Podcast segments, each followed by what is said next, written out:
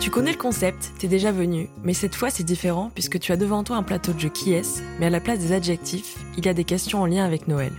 Au lieu d'ouvrir plusieurs cases, tu vas en ouvrir une seule. C'est celle où il y a un chocolat dessus. Tu peux le manger, c'est quand tu veux.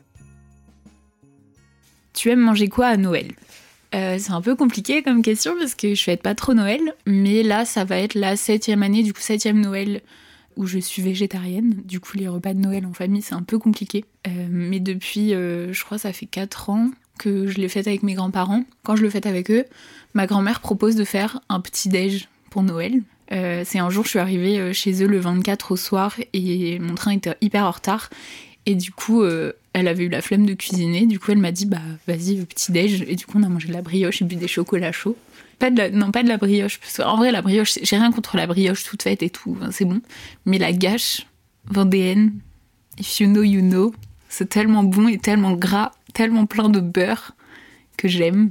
J'en mange que quand je suis là-bas.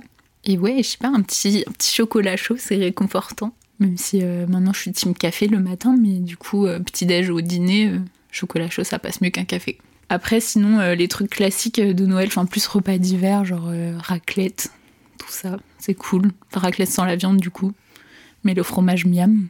Euh, mais voilà.